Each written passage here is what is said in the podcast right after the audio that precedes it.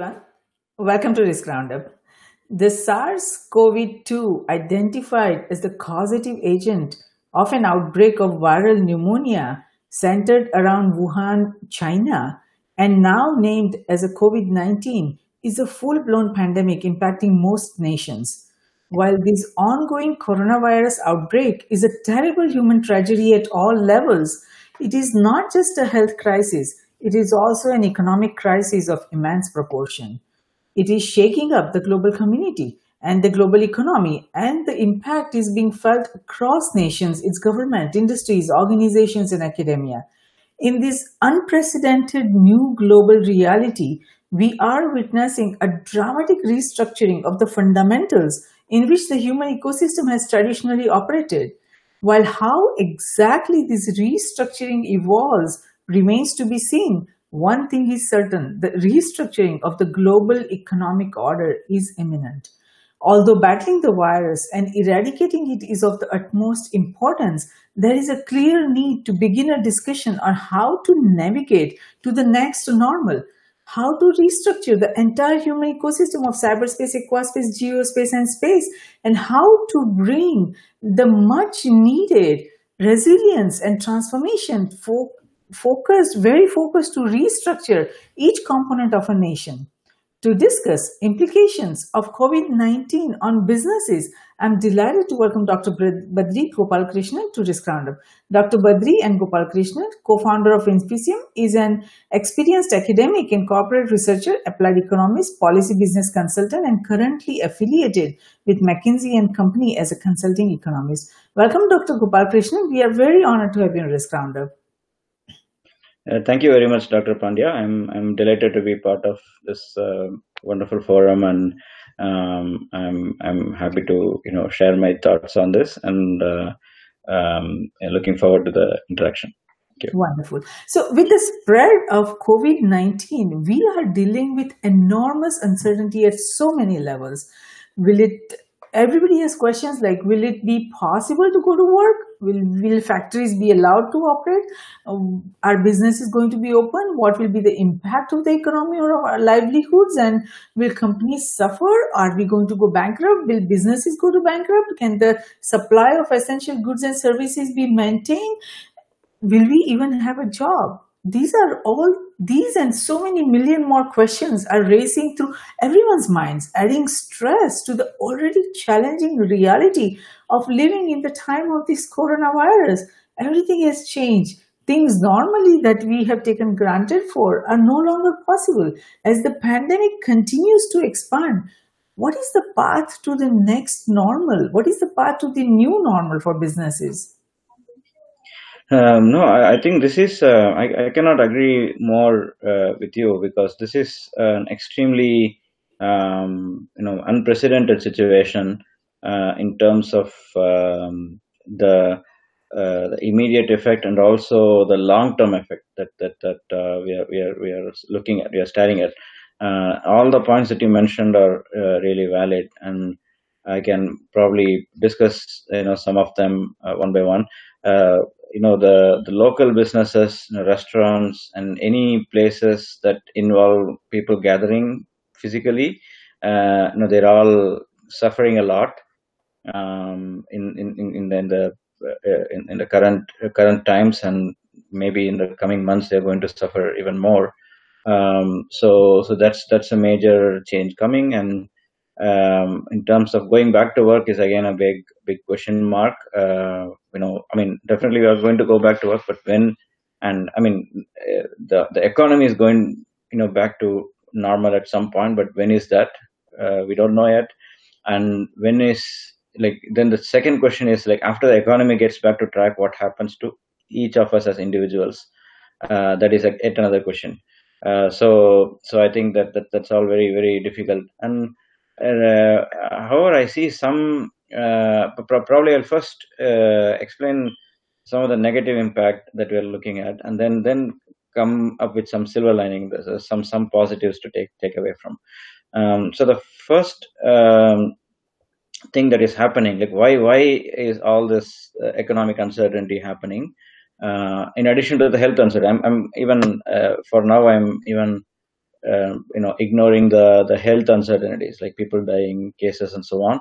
For the moment, let's uh, you know uh, ignore that and focus on the the masses, what what all of us are facing, not just the people who are affected, the, the health-wise, but economy-wise, uh, everyone is affected. So when when you think about that, uh, there are different channels in which things are getting affected. The first thing, as I mentioned, is anything that involves gathering of people, uh, any business that involves gathering of people is severely affected.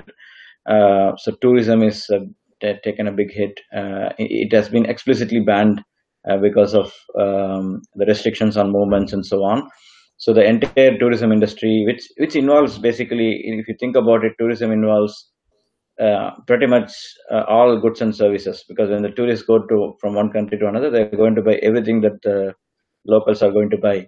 So all the fast-moving cons- consumer goods and and and uh, you know transportation services and other lot of services, uh, they're all going to be severely affected. I mean, not going to be; they are already affected.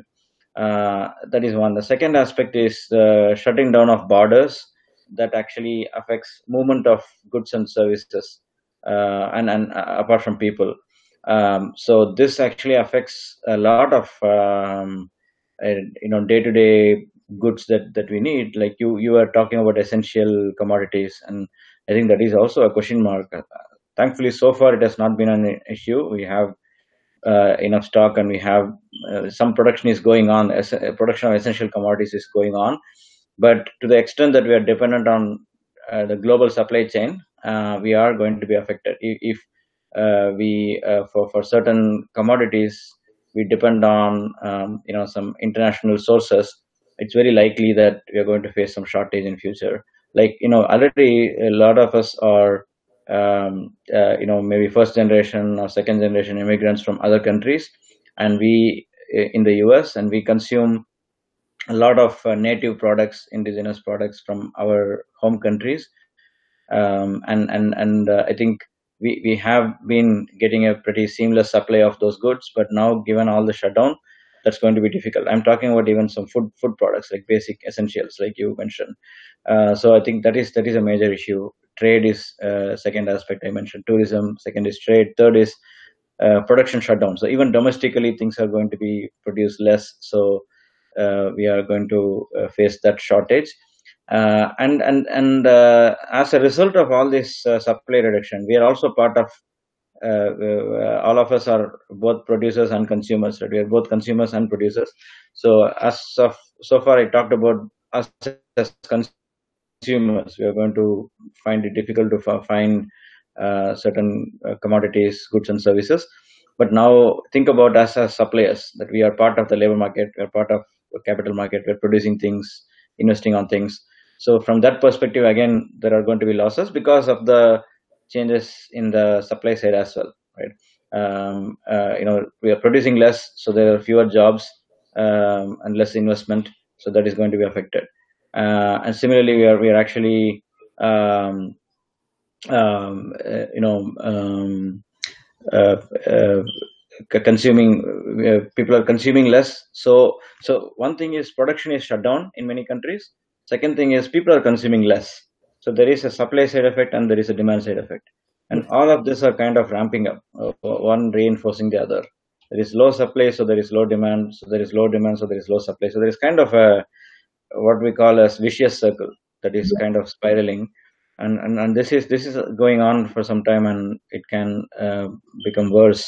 So now coming to, I think these are, these are, I think I've talked enough about all the negatives, and I, I'm sure all of you already know about it. Probably I'm just giving it from an eco- economist perspective. Um, but thinking about the positives, uh, one thing, of course, is, uh, you know, like not, not positives, but some kind of mitigatory measures that countries are taking, the governments are taking. Yeah, there are some stimulus being injected to the economy, uh, like in the U S has uh, announced among the largest stimuli in the in the world, um, uh, both in terms of uh, fiscal and in terms of liquidity injections, um, and and you know, in from my analysis, I can say that uh, you know the the the kind of uh, the G D P dip can be as high as three four percent percentage points, and the extent to which we can recover through the stimulus can be at least half of that. Half of that can be mitigated. uh, just because of the stimulus. And how, how does that work? Um, people who are out of jobs, they're going to get some unemployment benefits and some income so that they can continue consuming. So at least you can address the demand side of it there. And uh, the essential commodities will be, you know, uh, mandated to be, you know, keep producing. Uh, and and you also uh, some big companies that are failing uh, may be supported through these bailout packages and so on. So all these are going to affect the economy at, at, at large. But I, I personally think that the more money is spent on common people for consumption, um, the the more effective uh, it will be, rather than just focusing on bailing out and so on. So, oh, true, so true. See, the, you make some really good points about, of course, you know, we talked, you mentioned a lot of negatives, which are, we all are, you know, facing, industries are facing, businesses are facing, countries are facing, and also the global supply chain that you talk about. Yes, you know, absolutely. The global supply chain is a huge problem because with the border shut, you know, and with the uh, transportation industry, especially in the planes and, you know, cargoes and everything, you know, coming on a standstill, how are we going to get what we need from the other countries? The, you know, the global supply chain, the entire global supply chain is impacted. The factories are shut down. So where the things are going to come from? So those questions are going to be very critical, you know, for any, even if a country, you know, recovers from this pandemic. But if the other countries where the supply chain, you know, where for, you know, be which country's supply chain they depend on, if those countries are still shut down, you know, it doesn't matter even if this country can, you know, open their businesses because they just don't have, uh, for the products or whatever resources they need to build the products or to, you know, manufacture, they won't have that. So the industries that you talked about, like people cannot go out now, people cannot, you know, eat outside, you know, all the restaurants and everything is shut down, all the, you know, tourism is shut down. For those kind of industries, it's going to be a bigger problem because how long can they do that? All the people that, you know, they had employed, they all are laid off. Yes, you know, many governments are, have come out with stimulus, like United States have come out with huge stimulus. The question here is, you know, all the people who were paying taxes, yes, they all will be covered, you know, somehow, and, you know, they will get a paycheck month to month. But in United States, if we talk about, we also have a lot of undocumented people. They are not, you know, uh, paying the taxes. More, a lot of them are not paying taxes. You know, a lot of them are not uh, uh, having, you know, any legal paperwork. So there is going to, there is a huge fear for them. How are they going to survive? How are they going to pay rent? So those kind of, the question then emerges is for that population and for the, you know, restaurant business and tourism and all, many of those businesses that uh, uh, airplanes and, you know, uh, how are they going, how long can they sustain without, uh, you know, opening up? How long can they do that without, you know, having an economic shock through which they cannot come out, even if there is a stimulus or, you know, no stimulus? Yeah, you know, I think the yeah the biggest uh, trouble is that a lot of the the small companies, small businesses that you mentioned, uh, I somewhere I read a study which said that on an average, a small and medium business is S M B is it, it has uh, uh, enough surplus only to manage like one or two months of uh, working capital, right? Uh, so all the operational expenses and working capital and so on. So maybe one to two, two months they can manage with great difficulty, but beyond that it's going to be difficult. So there are going to be layoffs. There are going to be, you know, I, I already hear, uh, I know in uh, you know our region here in Seattle area, um, many restaurants have actually gone out of business for good, not just for like temporary shut, like uh, closed down, but like they just felt that it's just not sustainable, right? They were, they, they just felt that it's... Yes, yeah. Very true, because here also we are seeing that, you know, even the drive-through, they are, you know, keeping the business, restaurants open, uh, hoping that people will come pick up the food, you know, even if they cannot come inside. But the behavior has changed. The consumer behavior has changed. Everybody has started cooking at home, and that will not go away, even if they, you know, pandemic, you know, probably goes away and people, you know, will be able to come out, because the fear will stay there, whether they should go in public places, whether they should go in, you know, uh, places where there are a lot of people. So when the behavior changes, all these industries, all these businesses, they cannot get back up. So you are right. I, I mean, I can understand why those businesses have, you know, shut down for good. The restaurants have shut down for good because uh, it is just not going to be sustainable. So for those kind of businesses, those kind of industries, how do they restructure? Because it's a new way of doing things they will have to come up with. It's a new way of providing services they will have to come up with, because people are not going to go in crowded places, even when we things get better, because that fear is going to linger on. So how do those businesses restructure? Yeah, no, that's a great question. And I also have been uh, following what is happening in China. And China is a good example here, uh, although not in all ways, but in certain ways, uh, because, you know, they have kind of reopened now.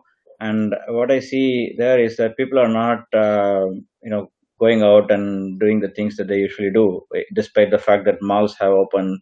All the usual consumerist uh, businesses have, have, have, have come back. Um, so I, I completely agree with you on that. Uh, you know, it's, it's, it's going to be very, very challenging and difficult. But actually, you know, uh, uh, to the extent that it's, it, it's kind of, a, as I mentioned before, it's a kind of vicious supply pulling down demand, demand pulling down supply kind of problem. The best way to come out of it is uh you know some initial money. Somebody has to put in some initial money to come out of it, and that's that's why I'm talking about this uh, stimulus package. Secondly, uh definitely the industries had to think about restructuring the way they are doing things. Um maybe, you know, half the people who are not, like like you said, the behavior is going to change, and among the people who are going to change the behavior, half of them may be saying that, I mean, just to give an example, half of them may say that, okay, I will, and I'm really looking forward to go out and eat, because I'm just sick of eating at home my own cooked food, and I'm looking for the restaurants to open, the lockdown to be done with. And there are going to be such people, so they are going to be their usual customers, and probably that's probably, let's say, it's going down by fifty percent, like whatever they had before. Only half of them are going to come back. The remaining half may say that, I mean, maybe the quarter of the uh, remaining half, they may say that, okay, Okay, no, um, uh, yeah, I know everything is open, but I don't want to take any risk. Like like you mentioned, uh, they say that, you know, we just have to, um, we just have to, um, um, you know, uh, avoid eating out and so on. Uh, and uh, like uh, on that, there are two two types of uh, consumers, right? One type of consumer may say that, okay, I don't want to eat outside at all. I don't I don't even want to buy some package from outside and eat it at home. Uh, and some may say, okay, I don't want to just sit in crowded places, but I am okay with ordering something online, you know, it's like Uber Eats kind of stuff. Um, you know, those those consumers may exist. So that that may be another part of the recovery. And uh, the, then you are going to lose some customers, like you rightly pointed out, uh, particularly the people who have already been at the margin. They're not so keen to go out, and uh, they're more of, um, you know, home eaters. And now they just say, we just don't want to go out. And others who may say, okay, we have learned to cook and learn to do things at home. Let's just continue this way, healthy, healthy kind of thing. Yes. So, so I think that is that is the thing. And now, in terms of what the businesses can do, looking at all these different customer segments, um, there are the one part of the customer segment they just cannot do anything. So, you know, whatever they do, they're not going to listen to. They're not going to restart their consumption. But others, uh, the people who are willing to uh, continue consuming at home. Um, if they get the supply, if they reach, if they can get what the food at home. And so maybe there is going to be more and more e-commerce of, uh, uh, you know, these kind of products. Uh, I'm just giving restaurants as an example uh, because that's something which we all can relate to. Uh, so I'll continue with that example. But uh, so maybe the Uber Eats kind of services can expand more, because right now when I see, for example, look at Uber Eats, there are only a few Uh, restaurants that are connected with Uber Eats, but now you may see more and more of them uh, connected with them, and and maybe even the restaurants themselves may have some delivery services. They also may have some online order delivery. Like e-commerce is going to expand in a big way here. Um, and secondly, uh, maybe there's going to be more uh, uh, uh, uh, movement towards uh, transparency, uh, transparency uh, in in terms of the. Uh, this kind of restaurants. They're going to say that, okay, this is what we are doing. Uh, we are being very hygienic. Already, already there are many restaurants that are kind of uh, issuing statements that, you know, we already follow very hygienic practices, and now we are being even more careful and so on. I saw, I even got some emails from some of those restaurants about about this, and so I think that is that is another thing. Like they're going to try to retain some of their customers, saying that no, you you are completely safe if you eat with us. And the next level is probably they're going to change their business. Maybe they're saying, okay, we're not going to do restaurants, but if people are cooking at home, people are going to eat the same amount of food, but then they're going to eat more food. So maybe if they move, instead of uh, you know supplying cooked food, they probably can start groceries or more uh, you know supply the raw raw foods rather than cooked foods. Sure, um, sure. So, so I think yeah, these these are some some examples I can think of. Uh, but I think at the end of the day, what I'm trying to say is that everyone has to think of, really deeply think in about their business and think about these different customer segments and try to come up with some solution. Some uh, maybe a, a kind of a blended model would work the best. Probably they are going to have the old customers have their old business model, but for the new customers have the new business model. Yes, so, and the new customers and new competition will emerge, because you know if if they are going to just deliver food and it's going to be Uber Eats, then you know the lot of people who cook at home, who are really good at cooking, they will say, why don't we just supply food? Why do we have to you know depend on restaurants? So Uber model, you know that Uber Eats model, uh, the delivery model can expand, and if the home stay home, you know man women, you know who are good at cooking, who love cooking, they can start supplying. So there could be new competitors emerging, and this is not just about restaurant business, because I was thinking, I mean, there are a lot of uh, these uh, businesses who are already able to do work through the computer, through video conferencing, and through you know phones, and uh, the for you know selling for sales and marketing and for many many jobs. You know, the people that used to go to offices. And employers had to have huge buildings, you know, commercial buildings and offices for everyone, conference room for everyone. They're all finding out that, you know, they don't need those anymore, because, you know, people are working just fine through their home, you know, using the Microsoft Meet or Google Meet, uh, all those kind of video conferencing tools. Uh, they are just, you know, seeing each other, you know, through video conferencing. Those offices won't be necessary. Those buildings won't be necessary, because you don't, they don't need to come to work. They can work from home, which is more productive and more efficient, and you can cut down so much, you know, operation costs. So there is going to be a huge restructuring, you know, on how to do things. And for all that, it's going to, for each business, each industry is going to require visualizing, you know, what different ways we can provide services now, products, what different ways we can build products, what different ways we can, you know, provide services to our and uh, consumer and clients. So it's going to be an enormous restructuring of not just, re, uh, you know, restaurant industry, or how to, you know, deliver food, how to, you know, provide food to the consumers. It's going to be an enormous restructuring, re-visualizing for each and every role, each and every services and products, how to build, how to, you know, provide services for each and every industry. Do you see that happening already? Like businesses have started re-visualizing how to do things in the coming tomorrow. What would, you know, consumer be comfortable with? How we can, you know, change entirely our business models. Do you see yeah. that? Yeah, I'm completely with you on that. And I was thinking of restaurants as a, an example, but uh, it's going to happen across the board. And I uh, have a particular uh, way of uh, thinking about this, uh, which I think it's also shared by many others, uh, not, not, not necessarily a unique perspective, but it's about the fact that over time, um, we have been undergoing this digital transformation, right? The kind of calls we are having now, webinars and so on, we have been doing that for a while now. And we have already, over the past few years, we have already avoided a lot of travel and commuting by people working from home. I know, for example, in companies like Amazon, they have pretty much like a complete, you know, like thousands of employees in a division, which is like something like virtual customer care, where everyone in that, like starting from the senior most senior vice president until the associate, uh, everyone works from home and they all coordinate through video conferences. And so this is this all these things have been existing for the past few years, but many companies have not caught up to that. They're not, uh, you know, examined these these modes of operandi.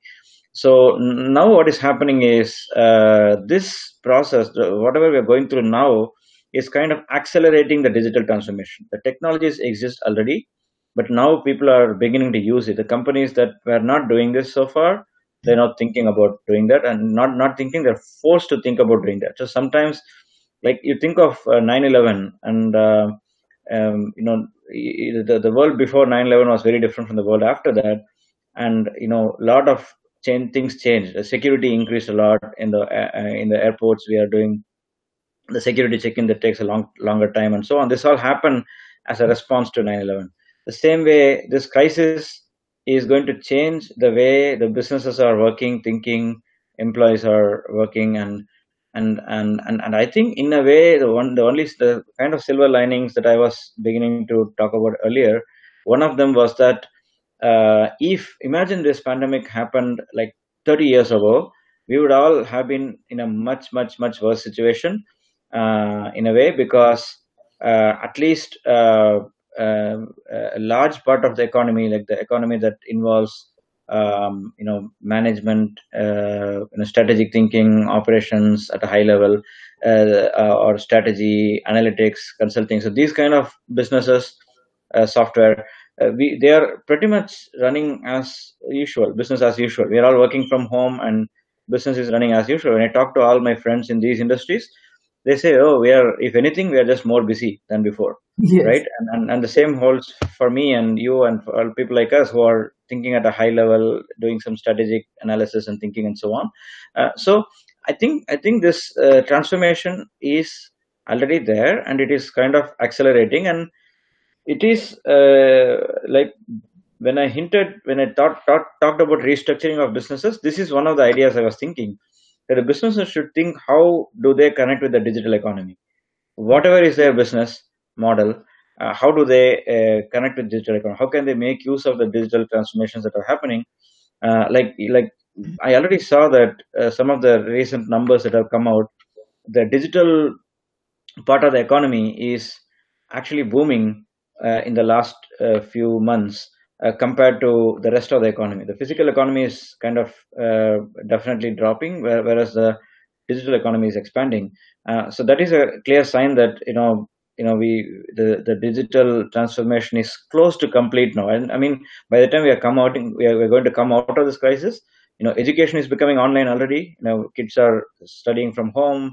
Uh, my ten-year-old uh, uh, daughter, she she's actually, you know, emailing the teacher and assignments and so on. Has, she's having video calls, Zoom calls. She's actually more familiar with Zoom than than I am. Right? So, so these things are happening in all sectors uh, already. This, this the digital transformation is happening. Even telemedicine, like even like right now, the situation is in the in the healthcare is that it's they're so so so busy with uh, COVID. Our doctor friends, and and you know the only way to if you have other kinds of illnesses, it's kind of risky to go because of the situation now, uh, social distancing and so on. So it's a nice way to, nice time to explore uh, telemedicine uh, and, and, and, you know, video uh, conferencing with doctors and so on. So, yeah, I think this is throwing up a lot of opportunities. And if the startups, the, the technology startups and so on, they can think of exploiting this situation and getting into some of these areas and actually solve these problems, right? And they, they, they're pretty much like social enterprises. They can work on solutions to all the problems you're facing in using digital technologies and, and, and kind of evangelizing or kind of, you know, um, spreading the word about um, the, the, the uh, good things of uh, digital transformation. And uh, I think that can mitigate a lot of, lot of the problems we are, we are looking at. And going a little ahead of just simple digital transformation, like what we are talking about, you know, webinars and so on. Even if you can even think about things like three D printing, like maybe that's the closest link between the, the digital economy and physical manufacturing kind of industries, right? Uh, maybe, yeah, we, we can have peopleless factory uh, where, you know, people are, uh, you know, maybe you just need a very, very high level, uh, highly skilled technical person who, who knows the, the artificial intelligence, robotics, automation, three D printing, these kind of things. And everything is produced and people don't even touch anything. They're just produced and packaged automatically. Yes. Um, you know, that that is coming. I think that, that is what we have been calling as Industry four point oh. That is coming. Now your, your question may be, okay, if you're doing all these things, it is like kind of very scary because people are not, people are going to be less and less involved in physical activities, right? uh, physical workers, blue collar workers, they're all going to probably lose jobs. So what, what about that? And that's a very different question. And that is, again, a question we have been grappling with. We all know, uh, all the policymakers um, and, and, and business leaders, we all know that that is coming. And, you know, leaders like Jeff Bezos and other other major leaders, they have been pointing to that, that, you know, we have to be ready for, uh, you know, massive uh, automation and job losses and so on. And because they're all already working on, working along this uh, that direction. So now the situation then becomes uh, how to support the people who are losing jobs.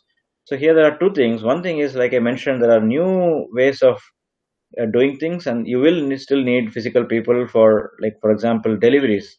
People are not going to go to shops, but people are, you need people for delivery.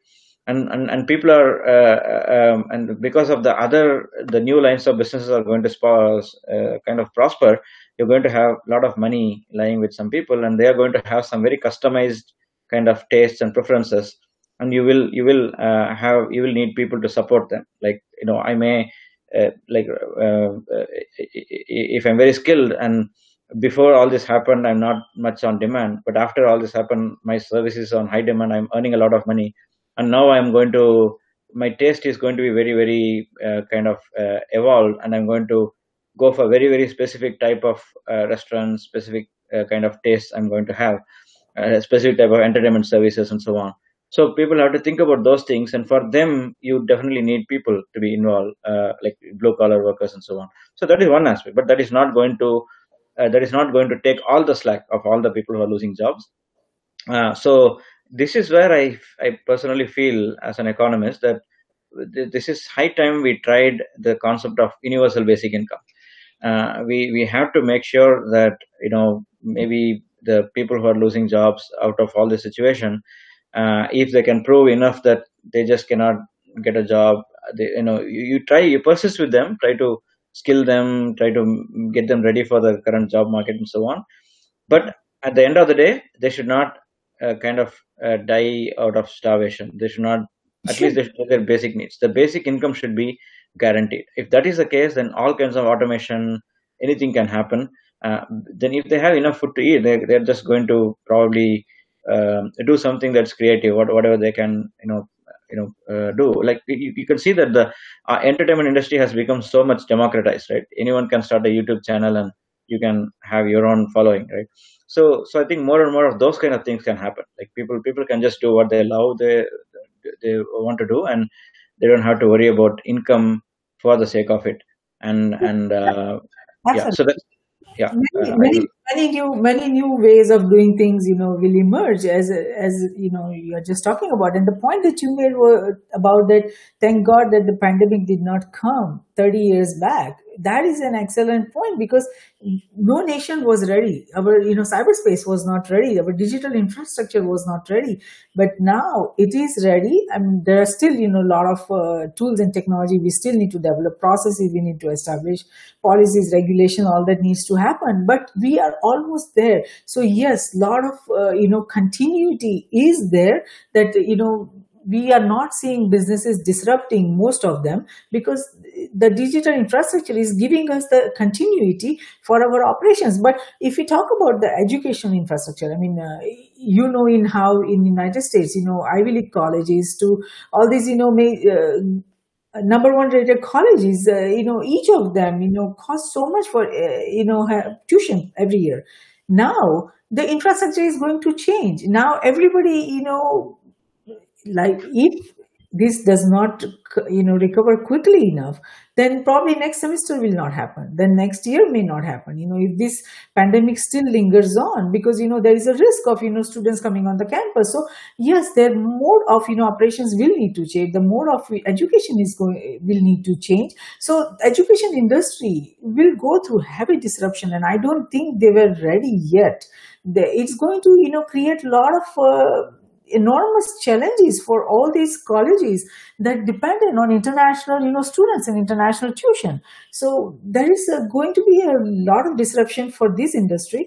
And at the same time, yes, there are huge opportunities. But the point that you made about, you know, universal basic income, yes, I, I mean, we were all debating, discussing that, you know, as the automation takes over, we will need to start, you know, thinking about how people will start losing jobs or how to give them universal basic income. Nobody, you know, imagined that because of pandemic, we will have to, you know, push towards this.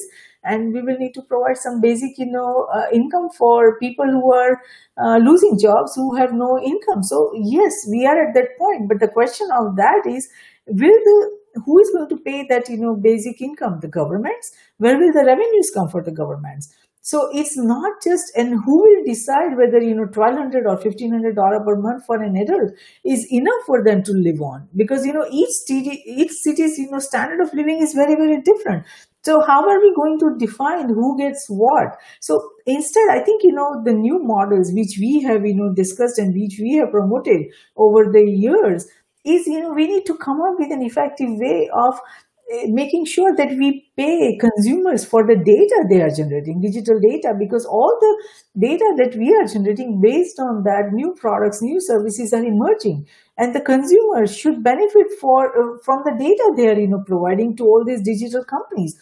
At the same time, the genomic data that we are providing based on which new medicines are emerging, that also, you know, the consumers should benefit from the genomic data they are providing, they are sharing.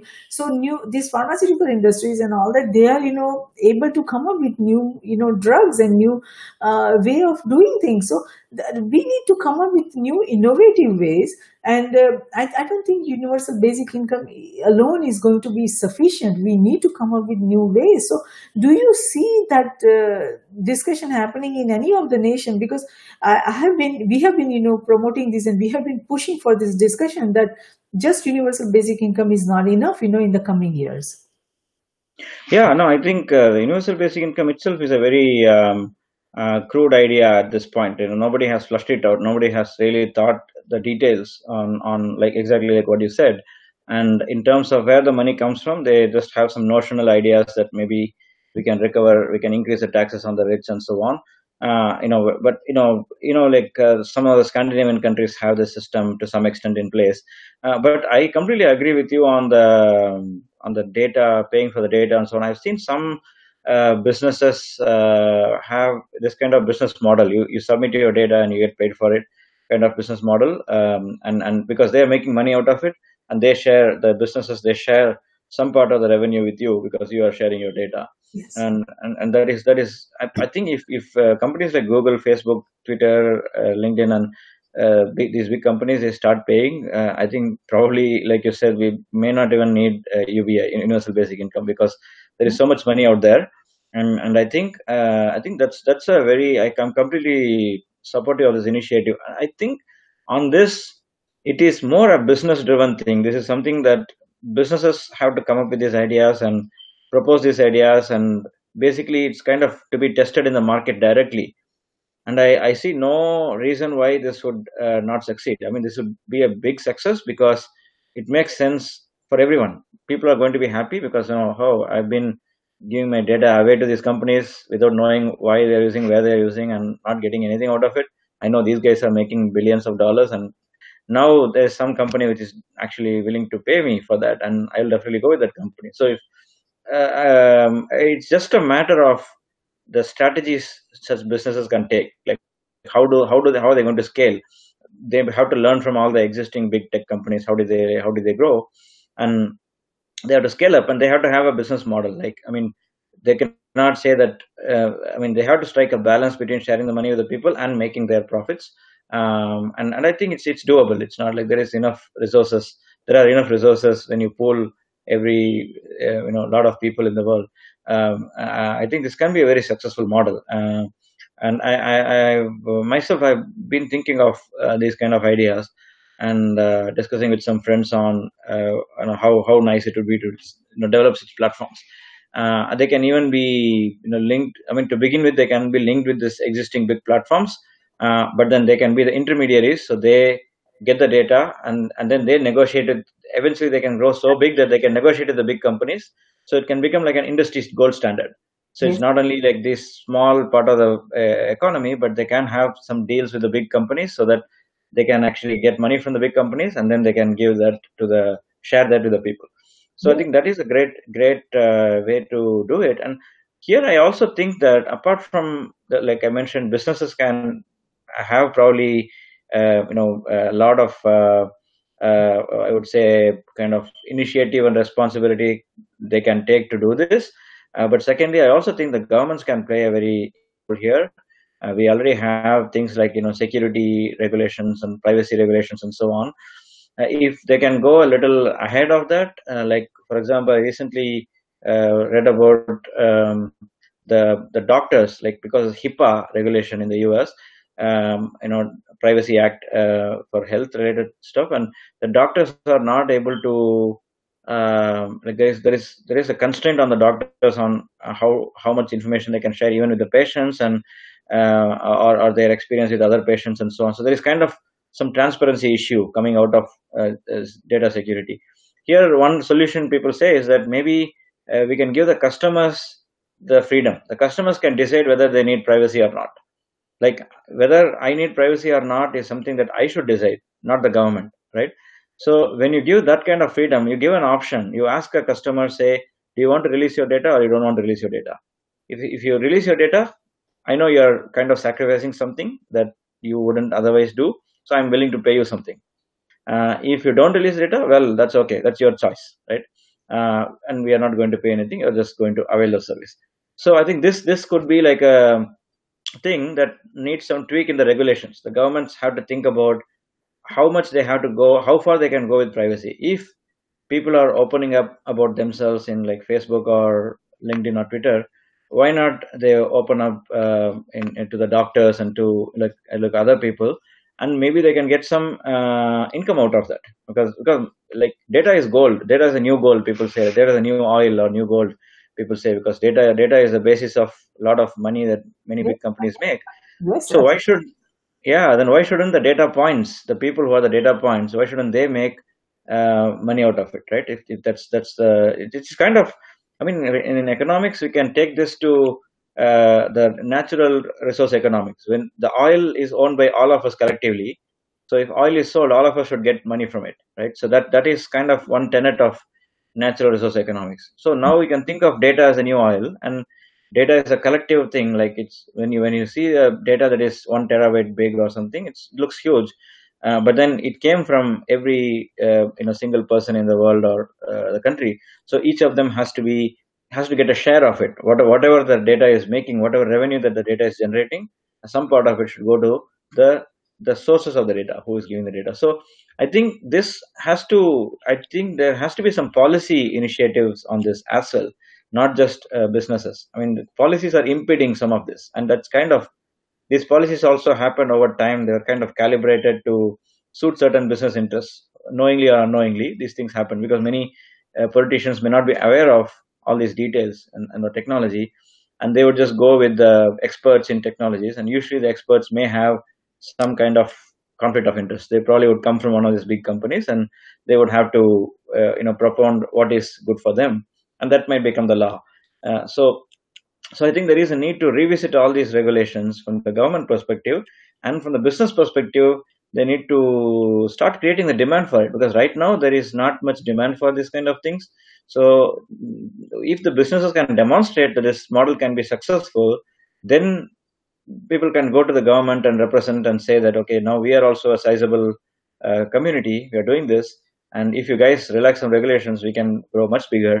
We can make it mainstream, and you don't have to worry a lot about universal basic income. I mean, you can worry, you you still have to do that to some extent, but you, we can reduce your burden a lot, right? Um, and actually, one thing I might say here is uh, there has some countries have been toying with this idea, uh, like the developing countries, like India in particular, and South Africa, and some of the other countries, uh, in terms of e-commerce and global trade. Uh, when you when you're buying something on Amazon. Uh, online uh, right now there is no customs paid for it, even though even though uh, it's crossing the border, because it's a package, it's just one package of a small thing, you don't pay. But now the government is saying that there's they're, they're kind of saying that we have to think about taxing these so that the government can make some money out of it, and that can be used for public welfare. And uh, this is one thing. Second thing is this is this is at least understandable, because You know, um, I mean, this makes sense. If your goods goods are crossing borders, they have to pay. But one more subtle thing they are planning to do is even the digital transmissions. Like, for example, I'm I a consultant. I do a lot of work for organizations in you know Geneva or other places. And the only transaction I do is probably an email. I send an email with a report or data, and that crosses the border, not the literal physical border, but just you know digitally uh, through email. And and they pay me an amount that comes through into my bank account, right? And and this this also they want the, these governments they want to be treated as uh, uh, transactions that are subject to tariffs. There can be some tariffs on this. Uh, so this is one way. Like, uh, and, and another thing you can think about is uh, the way you have uh, in the nineties, you when you want to buy, uh, you want to listen to a like a like a pop album, and you're sitting in India, you have to literally purchase that album from um, you know from uh, the U S, right? But now you can just switch on YouTube, click the video, and you can see that. So there is no transaction happening. A lot of these videos are free, and if some they are sold, you just pay a small amount to the to the platform, YouTube or something, and you get it. So this already is kind of on one uh, from one perspective, you say that yeah, consumers are gaining, but on the other side, the governments are losing. And if the governments are losing, we are all losing because governments need some money to spend on welfare programs. So uh, so there have been some arguments on maybe there should be some tax on digital economy uh, all over the world, and that is one kind of shortcut to. Uh, what you just said, what you said about uh, data, you know, people should be uh, people should be paid for giving data. So if the companies are not paying, then they just they just be they, they just get taxed, and then the tax money. Then the the biggest thing the government should do is to earmark the tax revenue. Whatever tax revenue they are collecting from the digital economy should be spent on the these people who are getting displaced because of digital economy, people who are losing jobs and so on. Because of digital economy, they can be paid from it. Uh, so that is another another uh, you know solution to, to this potential solution to this. So I think uh, this whole area is fascinating from both the business perspective and uh, policy uh, perspective, and a lot of things need to be done here. And uh, absolutely, uh, yeah, yeah, absolutely. No, you are right. I mean, uh, this is uh, something that should be at the top of everyone's agenda because. We are not talking about just humans losing jobs, you know, and, you know, people losing jobs and people not uh, having any anything productive to do. And uh, if we just uh, throw the universal basic income at them, they are, they will have no purpose in life. They will not be fulfilled. You know, every morning the desire to wake up and do something meaningful, that won't be there. So whatever model we create, we need to create where they feel, you know, pride, they feel part of the economy, they feel that they are contributing something important, you know, for, you know, for our coming tomorrow or, you know, whatever is happening in the world. We cannot just tell them, okay, here is twelve hundred dollars or fifteen hundred dollars, go, you know, live your life. That is not good enough. We need to give them a purpose. So we need to create a model that gives them a purpose, that gives them a feeling that they are contributing, you know, even their own digital data, what they do, what, how, what they like, what they don't like, how they, you know, spend their day, all that, you know, digital data they are producing, that itself, you know, will give them a desire to create their day-to-day activities in a more meaningful way. They won't be just feeling like, okay, let's just, you know, go to movies or let's go to beach and let's, you know, just uh, eat and, you know, sleep. That won't be their purpose. They, to create more meaningful data, which will give them more meaningful, you know, compensation, they will make sure that their day-to-day activities are more meaningful, that they exercise, that they do this, do that, you know, that would be part of the digital data. So we have to keep the purpose in mind that we need to make sure we give purpose to each and every individual. So there is a lot of opportunity here. You're right. And I'm glad that, you know, you said that some countries have already started talking about it because, yes, the cost and, you know, and uh, every communication that is going through all digital, uh, different, you know, countries, uh, digital boundaries, all that will need to, we have to restructure, you know, how we can, you know, make sure that everyone benefits from them, not just, you know, few companies that have created these platforms that they just make trillions. That is not the way to go because then, you know, the whole global community will fall apart. The global economy will fall apart. That is not the way to go. We need to create a model where there is a win-win situation for everybody because governments will need revenues, you know, to survive and to sustain and to provide all those, you know, services that they provide to the, uh, you know, citizens. At the same time, you know, governments also will need to be restructured. How we govern, how we create, what models, you know, a lot of things that we are doing right now, we don't need to do that way. Like voting, you know, the elections are coming up. The people don't need to go to, you know, places where there are a lot of people. We can do digital voting. We can, you know, we have to create new systems, new ways of doing things. So government is not excluded here. Just like businesses, governments will need to reform how they, you know, come up with the regulations, policies. That also needs to be restructured and reformed. So this is a, while this is a time of great crisis, this is also a time of enormous opportunity, because we will be able to redesign, redefine, reimagine everything. And, you know, we can come up with very effective ways. The three D example that you gave is, you know, really very meaningful, because I, and, you know, everything that we need in a day to day, we can produce, we can uh, use the three D printers, and we will be able to do that on our own. So we won't be needing a lot of factories. We can do all those things, you know, right at home with the three D printers, with the IoT infrastructure, you know, that we will have across nations.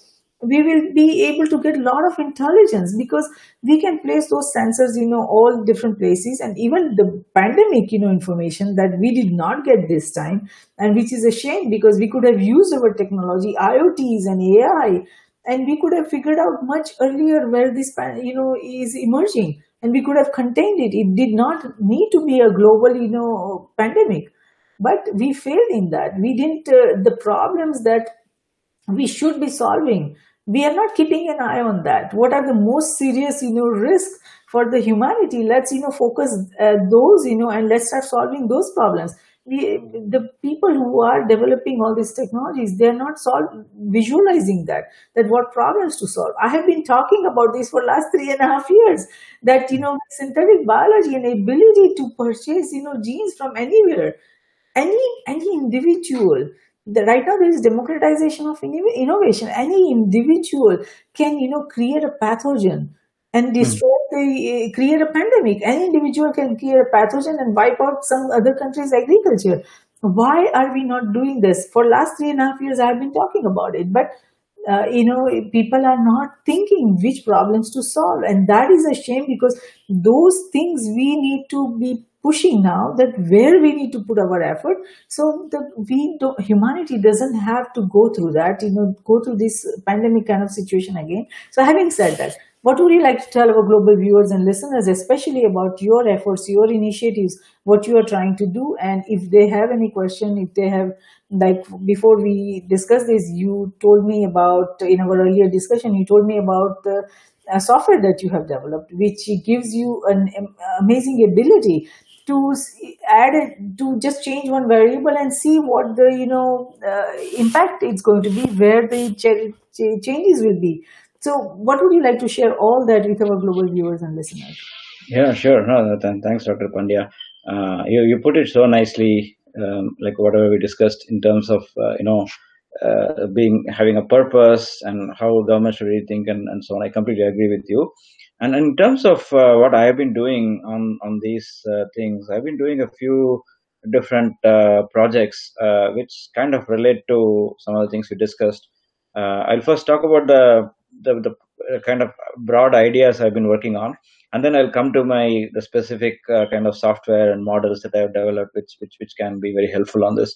Um, the so one one idea I've been working on is about the the future of work. So if uh, work becomes more, uh, yeah, if, if the industries become more automatic, you know, robotics, automation, uh, three D printers, and all these things become a big thing, uh, what happens to the workers? What happens to the workers of different types of skills? And, and uh, what will happen to income inequality? Because maybe the high skilled are going to earn more, low skilled are going to earn less. So what, how, how is it going to pan out? How the governments can intervene here? Maybe investing more on skill development programs, so the the blue-collar worker who works in the factory can now operate three D printer. So, so those kind of, you know, skill development programs, how much would they, should they invest, and so on. So these are, these are one set of things I've been working on. Uh, second thing, set of things are like more like what kind of uh, productivity impact and cost reduction impact can uh, some of these new technologies have, like IoT or cloud or blockchain, uh, A I, machine learning, and all these things. how can they uh, help specific tasks uh, to be more productive, uh, less expensive, and so on. And how, how that pans out for the whole economy. Like if you just talk about a new technology that somebody has developed for, uh, let's say, reducing the reducing the time uh, between uh, production and delivery or something like that. Uh, you know, uh, how how what what does that mean for the whole industry and for the whole economy? If everyone adopts the technology, what would be the effect? So I've been doing those kind of studies too to understand, you know, how uh, useful the technologies, new technologies, can be for solving a lot of our pressing problems, economic problems, financial problems, and and and in that perspective, how much can we invest? Because because it's going to have so much impact on the society. How much should the government uh, put in some money or some priority for these things? So that is another another set of things I've been working on, um, and and uh, and also uh, another thing I've been working on is to bridge the gap between um, you know the as you rightly pointed out the you know the the, the technologies and the decision makers or the management uh, leaders and those kind of people. Like right now the disconnect we are seeing, like you rightly pointed out on the The, the whole thing spiraling into a global pandemic, is probably we have all the technologies. We, do, we don't have any dearth of technologies now. But then the leaders who we have uh, elected, the political leaders, or maybe to some extent even the business leaders on the core traditional businesses, not talking about the technology leaders, but the the traditional, you know, manufacturing, healthcare kind of leaders and political leaders, they are they have some kind of disconnect with the, the technologies. So I, I, what I've been doing in a small way, in my own way, is to conduct some training programs where uh, I can introduce technology to business leaders. And like you pointed out, the technology people, people who work on technologies, they're very fascinated about their programming and coding, and they, that just gives them so much pleasure that they forget to think about the applications. Where can this be applied? They even, uh, you know, even I can give you one example. When I was talking to a a major blockchain developer company, and when I asked him, what do you think would be the economic impact of blockchain? He said, no, I think it will be very small because we are a small industry economically. So I said, you know, that's that's not how it works. I mean, you may be a small sector, but you may have a profound impact on the economy, because economics is not just about dollars, but about the impact it can costs and so on. So I think that kind of awareness is missing among many technology people. So I'm trying to bridge this gap, uh, conduct programs, training programs where I have both the technology people and, you know, policy leaders and business leaders. So they can, first of all, learn from each other. Then I can give business perspectives and policy perspectives to technology people, and technology perspectives to the policy and business people. So that's that's another uh, set of things I'm doing. I think these are the three broad areas that are relevant to, I think, our discussion today. And coming and, and of course, I'm also doing currently at the moment, I'm doing a lot of studies on economic impact of COVID, uh, the current pandemic, and how are we going to face it. And this is, again, this fits into my other work, where how economies are changing, the digital transformation is happening, how how uh, these things can be accelerated because of COVID and so on. So that's another another area. But these are substantive issues I've been working on. In terms of the technical uh, models I've been using for this, uh, I used to be an academic, full-time academic before at Purdue University, and where there I had a team uh, where we together we developed a model uh, over time, uh, which which basically captures the interlinkages and interrelationships between different countries and different sectors. So basically, the model has the whole world. Uh, and it, it kind of captures the reali realistic complexities in terms of the data linkages. Like, for example, if cotton is produced in the U S and, and it is exported to India, and in India it is converted into yarn and fabric in the textile industry, and then that is exported to, let's say, Bangladesh. And in Bangladesh, it's woven into a shirt. Uh, I mean, it's, it's uh, kind of tailored or sewed into a shirt, and then that shirt comes back to the U S. So this kind of Uh, I'm not saying that this kind of model can uh, literally track all these things item by item, but at a macro level, you can see that, okay, there are X million dollars of cotton is exported from U S to India, and of that, Y million dollars of cotton is used for producing textiles in India that is exported to Bangladesh, and then Z million dollars from Bangladesh of shirt export gets exported to U S. This context, like you mentioned, we have thousands of variables in the model capturing different parts of the economy. You know, what ha happens to labor market, what happens to different each of the different industries, Uh, how does trade work? Why would one uh, country import more from another as opposed to a third country?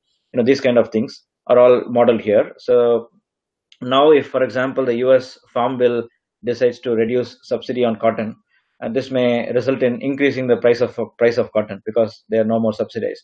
And then that can lead to increase in input costs for Indian textile industry. And then, then further that can percolate into Bangladesh apparel industry and then come back to the U S consumer. So all these spiraling effects of one thing that happens in one part of the world can affect other parts of the world and then come back and affect another part of the same country. So, so all these kind of uh, interrelationships are captured in this model. And the model also captures the fact that there are limited resources. Um, you know, uh, you, you, you cannot... Uh, Just because you have you're putting in like one trillion dollars of investment, you cannot expect uh, you know one million more people to come for work. There are only so many people, and there is only so many, so much natural resources you have, only so much land you have. So there are these constraints built in the model, so that things can be the predictions can be more realistic.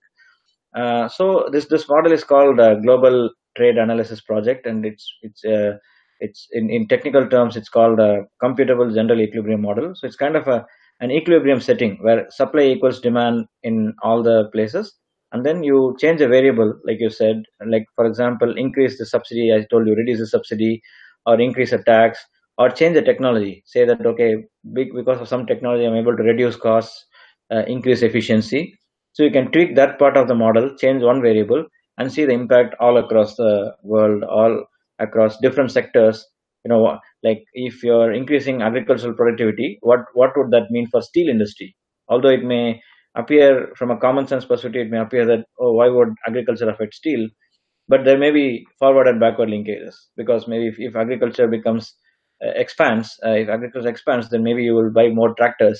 And if you buy more tractors or the other vehicles, other, other machinery used in agriculture, uh, you're going to buy more steel. So, so you know these these kind of linkages are captured in the model, and and you can you can actually uh, look at look at a lot of uh, things. And this uh, model is it contains all the sectors and all the countries in the world pretty much. So this this enables me to be very generalist. I can work on any kind of uh, sector and any kind of country. At least I have the basis for the data and uh, modeling relationships uh, uh, uh, that is kind of off the shelf. And I can, of course, the model is not all intelligent, and so I have to uh, combine that with my uh, further knowledge I can gather about a particular sector, a particular country, and then enrich the model to make sure that it captures those things. And also there is an effort I've been working on to combine this kind of models with uh, uh, cutting edge uh, things like machine learning and artificial intelligence. So even this this model is, this kind of models have been existing for a, a few decades now. Um, and now, now I'm also working on kind of modernizing them uh, because you know these are relatively uh, working with um, you know uh, older parameters that we design. Like for example, I would have uh, uh, you know assumed the behavior of people based on last three, four, five years data. But now after COVID, the people's behavior may change. Their elasticities may change and so on. So this I can actually compute real time using, you know, crowd crowdsourcing of data, machine learning, and so on. So, so these are the things I'm currently kind of working on the on the kind of cutting edge of things. So, to combine these kind of very rich traditional models, these are kind of traditional but already uh, kind of modernized. A lot of new things there, but then ma make them further uh, receptive to uh, the new developments we have on on computation. And uh, so that is that is something I've been working on. And in terms of collaborations, I'm very willing to collaborate with uh, uh, anyone interested among uh, our community in, in, in your group and, and um, anyone who watches this video. Uh, if you have any questions on how uh, you know certain uh, changes that are happening, let them be policy changes, let them be business changes, technological changes, or maybe even this kind of pandemic kind of situation, disasters, natural disasters, uh, how would that impact my business? Or how would that impact my industry as a whole? Uh, if you have those kind of questions, and if you want to go in depth and analyze that, what are the, what is the future possible? What are the future possibilities, and so on? Uh, I'd be glad to collaborate and help. And uh, um, it, it is more, if you summarize all these things I told you in a simple way, it is more like kind of a model that can do uh, some kind of futuristic thinking, uh, ex ante, uh, as we call it, futuristic thinking of um, strategic decisions and policy decisions that can be made uh, using uh, using uh, you know sound data analytics, basically. So it's kind of a combination of data and sound economic theories uh, and a view of the future. Uh, um, so, so that's that's that's where uh, I'm uh, heading to, and I would uh, love any collaborations on, on this. Wonderful, wonderful. Thank you so much, Doctor Gopalakrishnan, for participating in Risk Roundup today. We appreciate your thoughtful insight on business implications of COVID nineteen, and our global viewers and listeners would benefit tremendously from the information you provided today and the summary that you gave about everything that you're working on, especially that model. It's going to be very useful because as every business, every industry moves forward, they would need to know where, you know, what implications they are going to have because of any changes that are happening in any part of the world. And they will they have to redefine and redesign their products and services and systems. So that kind of model is going to be very, very useful. So even if a single individual or organization or nation is able to understand how to better prepare their business or their industry or their uh, country based on the discussion uh, we had today, this is kind of dialogue has been of service, and we thank you for that. So risk yeah, thank you. Yeah, thank you very much, Doctor Pandya. I, I really enjoyed uh, this discussion, and uh, I think it was a nice exchange of uh, thoughts because you, you also shared a lot of your precious uh, views on this, and um, I think I think it was it was a very very enriching discussion for me too. I also learned a lot from this discussion, and uh, I'm sure the viewers also will like it. And I look forward to many collaborations. So thank you, thank you very much again for. Wonderful, thank you so much. Likewise, so Risk Group is a strategic security risk research platform and community. Our ecosystem is the first and only cross-disciplinary and collective community that is made of top scientists, security professionals, thought leaders, entrepreneurs, philanthropists, policymakers, uh, investors, and academic institutions from across nations collaborating to research, review, rate, and report strategic security risks to protect the future of humanity. Add your voice to risk groups. Get involved to protect the future of humanity. Until next time, I'm Jayshree, host of Risk Roundup, signing off. See you next time. Thank you.